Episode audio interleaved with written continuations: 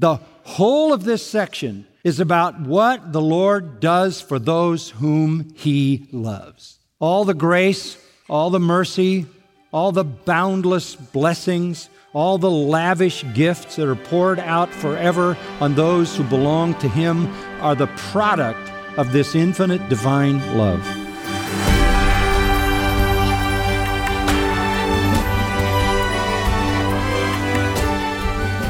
Welcome to Grace to You with John MacArthur. I'm your host, Phil Johnson. With Valentine's Day this Wednesday, you may be planning a special I Love You surprise for someone you care about.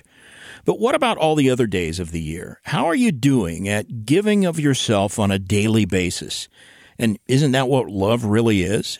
What can you do to strengthen your love for your family, your neighbors, your coworkers, whether or not they share your commitment to Christ? And what about in your church? What are tangible ways to show love to those who bring nothing but joy and to those who are, well, sometimes a challenge to love? Today, John MacArthur shows you how to consistently demonstrate sacrificial, Christ like love, and he helps you see the blessing that comes from that. The title of John's study, Love No Matter What. So take your Bible if you're able and follow along with today's lesson. I want you to turn in your Bible to the 13th chapter of John, John chapter 13. John 13. Just a little bit of background to kind of get you up to the point where we can actually look at that verse. This uh, all takes place, what begins in chapter 13, all takes place on Thursday night of the final week of our Lord's life, which is called Passion Week. You will remember on Monday, he came into the city, hundreds of thousands of people hailed him as the Messiah. On Tuesday, he assaulted and attacked the temple, threw out the money changers, the buyers and sellers, and uh, took over the temple on Tuesday. Tuesday, Wednesday, and Thursday, he held court in that temple, teaching, giving parables, communicating to the people, and interacting with the leaders, um, in a sense, um, overwhelming them and overpowering them in their verbal conflict. That's been going on now Tuesday, Wednesday, and Thursday.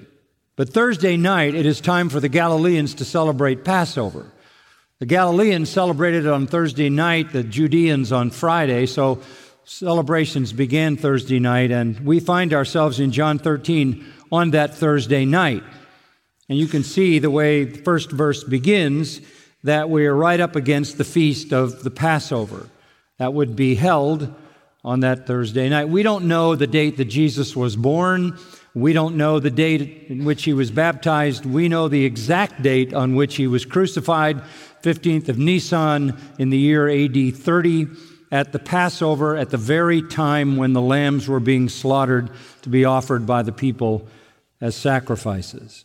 We know that date. So when we celebrate Good Friday and Easter Sunday, we are in the zone consistent with the Jewish calendar of the death of our Lord. We're Thursday night, and He will meet with His disciples in that upper room. He will leave go through the dark streets of Jerusalem with them trailing along. Judas having been dismissed, they will stop along the way for an incredible event. Then they will proceed to the Garden of Gethsemane. He will pray in agony. After midnight on Thursday, early into Friday morning, he will be arrested. He will be tried in the middle of the night at mock trials. He will end up being crucified on Friday at exactly the time when the lambs are being offered. We're on Thursday night of that week. In the narrative text of Matthew, Mark, and Luke, these scenes all move by at a rather consistent pace. But in John, we come to a dead halt at this moment on Thursday night. And the next five chapters feature what happens with Jesus and the disciples on that night. Five full chapters. In some ways, this is the high point of all four Gospels as far as the believer is concerned. Because here is truth so stunning and staggering that it just reaches beyond our comprehension. If there's anywhere to stop and rest for a long time. In the fast moving narrative of Passion Week, it is here on Thursday night. And that's exactly what John forces us to do. Now, one other thing to consider the heart of Judaism was the temple, which had been basically designed by God and revealed to man and was built uh, in a manner that followed the instruction that God gave back in the book of Exodus. In the temple, there was a holy place. The people could be outside in courtyards, but only priests could go into the holy place. They went into the holy place to commune with God through their offerings. Inside the holy place, there was the Holy of Holies, or the most holy place. In that place, only one person could go, and that was the high priest. It was for him and him alone, a very brief visit once a year. That was the center of the worship of Israel by God's design. But by the time we reach this moment in Jewish history, the temple is not God's. It has been turned into a den of robbers from a human viewpoint, and even more, it has been taken over by Satan. It is full of a false and apostate priesthood, corrupt leaders whose father, Jesus said, is the devil. So it is the devil's edifice now. It still has a place called the holy place, but it's unholy. It still has a place called the Holy of Holies, but it also is unholy. But keep that in your mind. Uh, Jesus attacked that temple for its corruption. It still has a priesthood. The Aaronic priesthood still in place, but they are an unholy, unqualified, ungodly priesthood. However, as we enter John 13, we are going to enter the true holy place, not the temple in Jerusalem, because that's an unholy place, but a genuinely holy place. We're going to enter the genuine holy place where the true priests commune with the living Lord. Here in this holy place, we have come to the most spiritual, the most personal, the most intimate, the most glorious fellowship between the Lord and His authentic priesthood. Here in this holy place, we literally are given access to the secret place of the Most High God, available only to true priests available only to those whom Peter calls the royal priesthood, the holy nation, the people of his own possession, those who are called to proclaim the excellencies of the glorious one who called them out of darkness into his marvelous light. The false and apostate priests of Judaism are completely excluded. They are shut out of this holy place. They are eliminated from all of its astonishing promises, pledges. What our Lord does in this holy place is communicate to his true priests all that he has prepared for them that love him.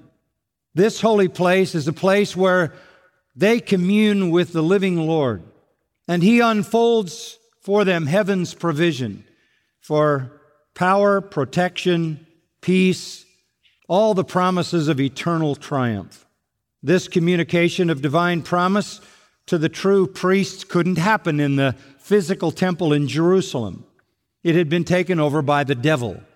This is a true holy place. It's not a building. It's not a building. But it is the place where the Holy One is. He sanctifies it.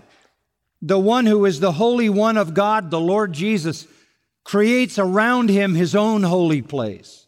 And who are the true priests? They are his apostles. They are his apostles. They are the true priests. They are the royal priesthood, the holy people, the people of his own possession. Now, the presence of the Holy One makes the holy place holy. And by the way, it is mobile.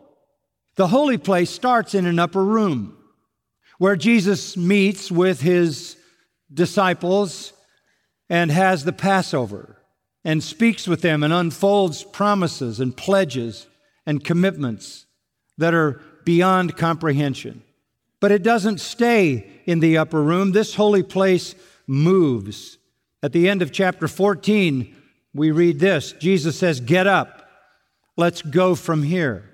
And Jesus gets up from the reclining table in the upper room along with the 11 disciples who were still with him, Judas having been dismissed, and he takes that royal priesthood out the door of that upper room, and they walk through the dark streets of Jerusalem late, late on Thursday night.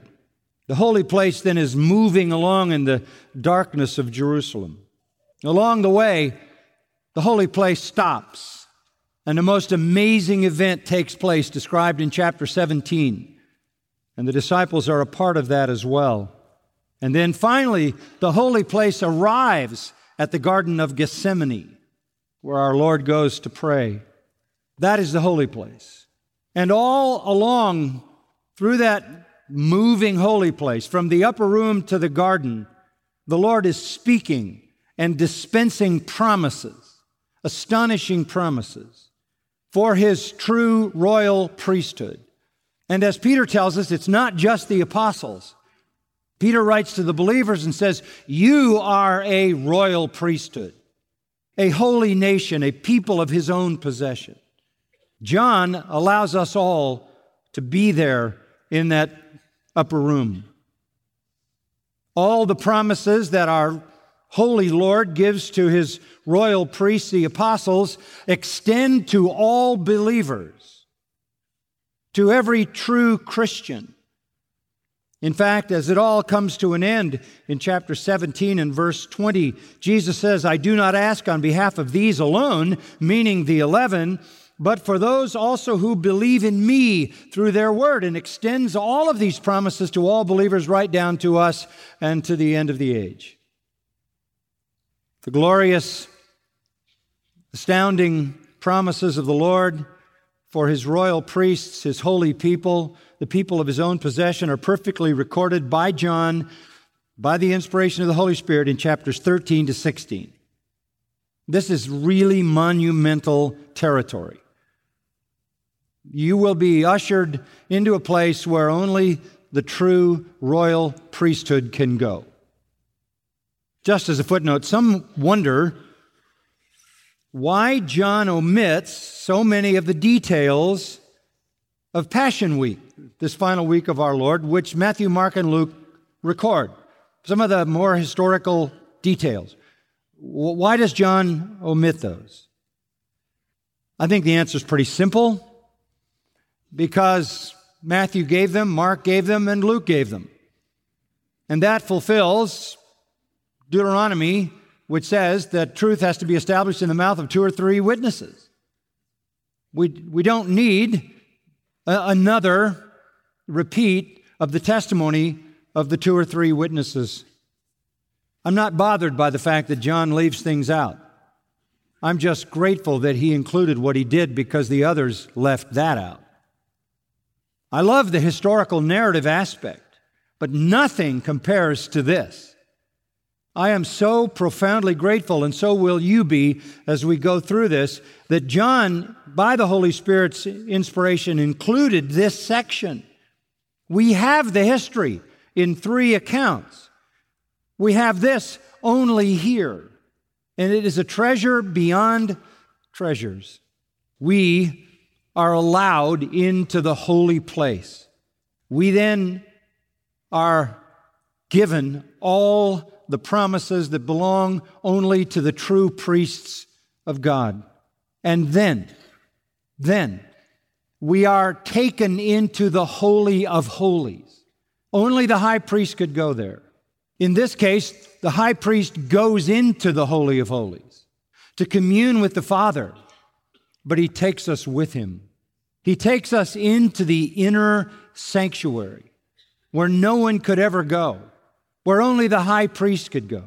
And that is chapter 17. Chapters 13 to 16, the holy place.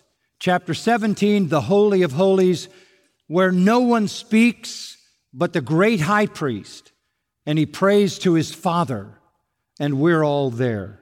We are indeed a royal priesthood. We are a privileged priesthood, taken into the holy place, taken into the Holy of Holies, given access to all of this even to the intimate personal communion between our great high priest and his Father. And again, this is not in the temple in Jerusalem, it's the devil's temple. This is in the sanctuary of prayer. I don't know where it was uh, in the night. I don't know where it was along the walk before they got to Gethsemane. But somewhere along the way, Jesus stopped and created a holy of holies that was really holy, a sanctuary where he, as the great high priest, communed with his Father on our behalf. And we are there because what he said is recorded in chapter 17. And no doubt the disciples heard it.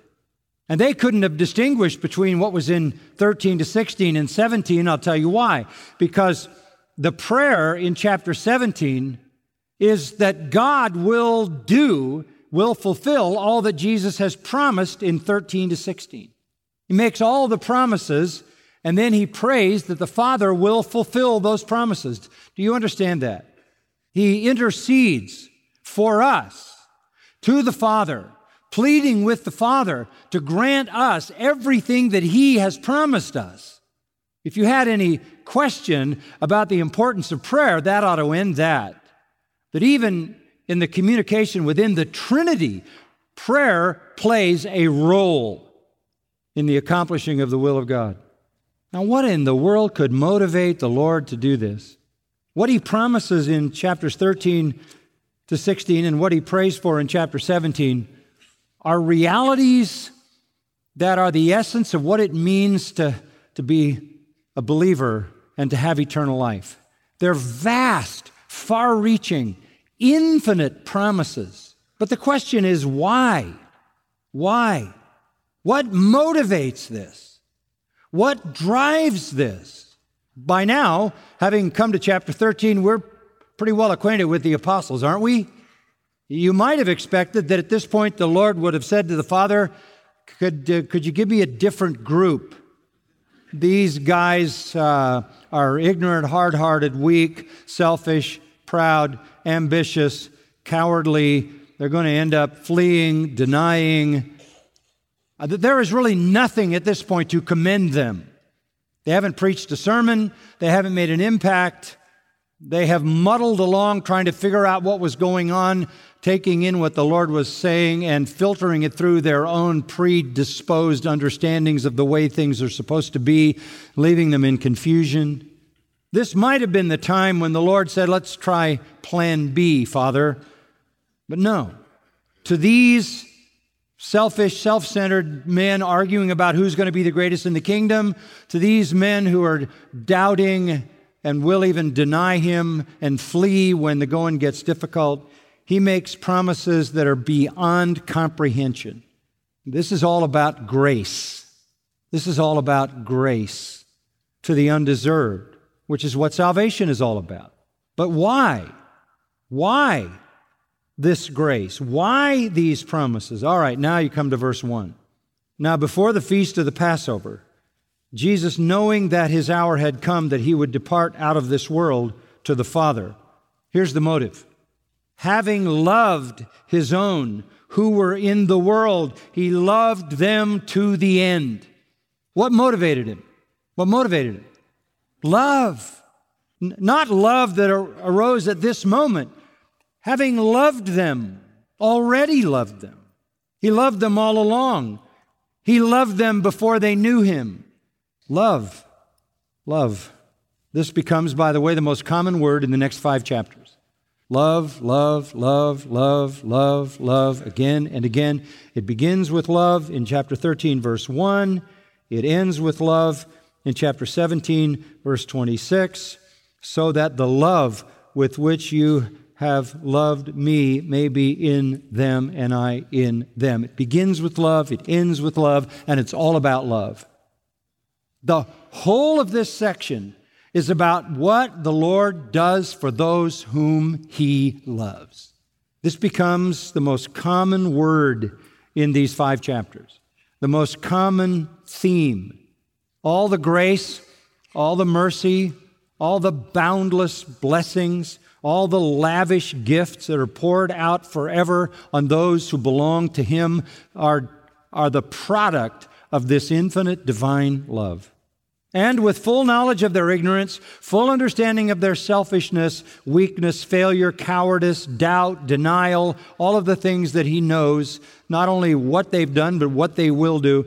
In the face of all of that, all these promises are poured out. And it's all motivated by love. Undeserved. It's about grace. Why does he come to save us? He loves us. He has set his love on us. That's the end of the verse. Having loved his own who were in the world, he loved them to the end. It's an unbreakable love. If he started loving, he will love to the end. It has no deviation. To the end is eis telos, eis telos. It, it means completely, perfectly, fully, utterly, to the max, to the end, both in terms of capacity and eternity. He loves as much as he can love, as much as God can love, that's how much he loves. And for as long as God loves, that's how long he loves, which is to say, he loves infinitely, both in capacity and in time. We're introduced then at this point in verse 1 to this dominant theme. And the dominant theme of all these chapters is this astounding love that he has for his own. Having already, it says, having already loved his own, implied the already, having loved his own already. He's been loving his own since before they even knew him. While we were enemies, he loved us. Having already loved his own, nothing can change that. He loves them to the max, to the end, infinitely, utterly, completely, perfectly. How is that love measured? Well, the Bible is full of statements about the love of God. But you don't even need to go beyond these chapters that are in front of us right now. God's love for his own, mentioned there in verse 1, is then explained in the next five chapters. Let me help you with just a little summary. It isn't romantic love, it isn't sentimental love, it isn't emotional love, it isn't fickle love. It is fixed, eternal love that provides eternal salvation, eternal blessing, and eternal glory. What we're going to learn in these chapters is this I'll give you a list. It is gracious love. We don't deserve it. It is sovereign love. He loved us first. We love him because he first loved us. It is redeeming love. It is love that reached out and sought us and bought us it is unconditional love. It is not predicated on anything we have done and in full awareness of our wretchedness. It is faithful love to the very end. Nothing can separate us from this love. Nothing, Romans 8. It is intercessory love. He loves us so much that he intercedes for us at all times, ever living to intercede for us before the throne of God, so that everything he pledged and promised to us is delivered. It is sacrificial love. Greater love hath no man than this, John 15, 13, that a man lay down his life for his friends. It is a love that demanded the greatest sacrifice. It is generous love. He has blessed us with all spiritual blessings in the heavenlies in Christ Jesus. It is this lavish, incomprehensible love.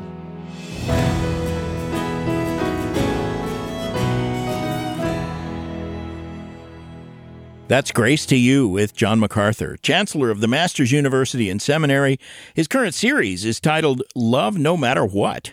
Now, essentially, this series is about showing the same love to others that God demonstrates to us. And of course, John, anytime you get into that topic, someone will ask, one obvious and difficult question, and I'm sure you know the question I'm talking about. Well, that's the question that Larry King always used to throw at me. Right. If God is a God of love, why do horrible things happen in the world? And you know, his his approach to it was either God is not a God of love and he's happy that this is happening, or he is a God of love, but he can't do anything about what's happening. But he can't possibly be a, a God of love and also sovereign because love and power would cause him to stop all of this stuff. That is the um, the agnostics' uh, sort of last argument. Um, you can tell me all you want about God, but in the end, if God is a God of love, And why in the world is the world filled with such horrible things? Why do children die? You know, why is there war and disease and epidemics and whatever?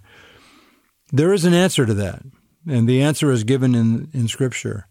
And the first and obvious answer is nobody dies that isn't going to die anyway, because death is built into human life.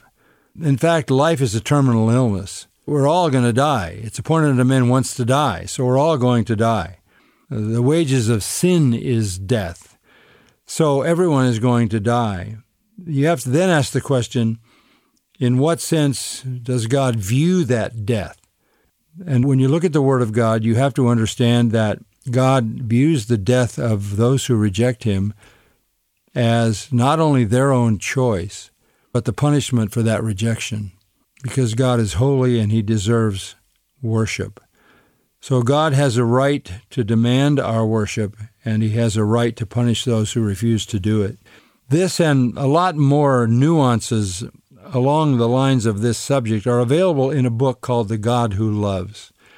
I remember when I wrote that book, Patricia said to me, my wife, Why don't you write a book on God's love that everybody likes? So I said, Okay. So I wrote a book on God's love, and it didn't turn out to be something everybody hmm. liked. That's right. It stirred some controversy. It stirred a lot of controversy because God's love is controversial, because He does love, and He does punish, and He does hold guilty those who reject Him. So the book is The God Who Loves. It analyzes the modern church's unbiblical beliefs about God's love. It answers questions like Does God love the whole world? Can God really love those he doesn't save? Can he be loving yet allowing people to suffer and even banish them to hell? This is an important book and one that you'll find giving you answers so that you can answer those who raise the question. The God Who Loves, a book available through Grace to You and affordably priced. Thanks, John. And friend, if you know someone who's struggled with how to reconcile God's love with the tragedy and pain in this world, order John's book, The God Who Loves. To get your own copy or have one sent as a gift, just contact Grace to You today. You can reach us by phone at 855 Grace. Just call during regular business hours, 7:30 to 4 o'clock Pacific Time. Our number again, 800 55 GRACE. Or you can order from our website, gty.org. In this book, The God Who Loves, John MacArthur helps you understand the full scope of God's love, which will drive you to more meaningful worship. The God Who Loves costs $13 and shipping is free. Again, to order, call 855 GRACE or go to gty.org.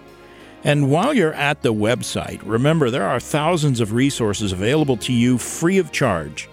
While you're waiting for your copy of The God Who Loves to arrive in the mail, check out our blog series titled God is Love. It's a great supplement to John's current radio study. The website again, gty.org.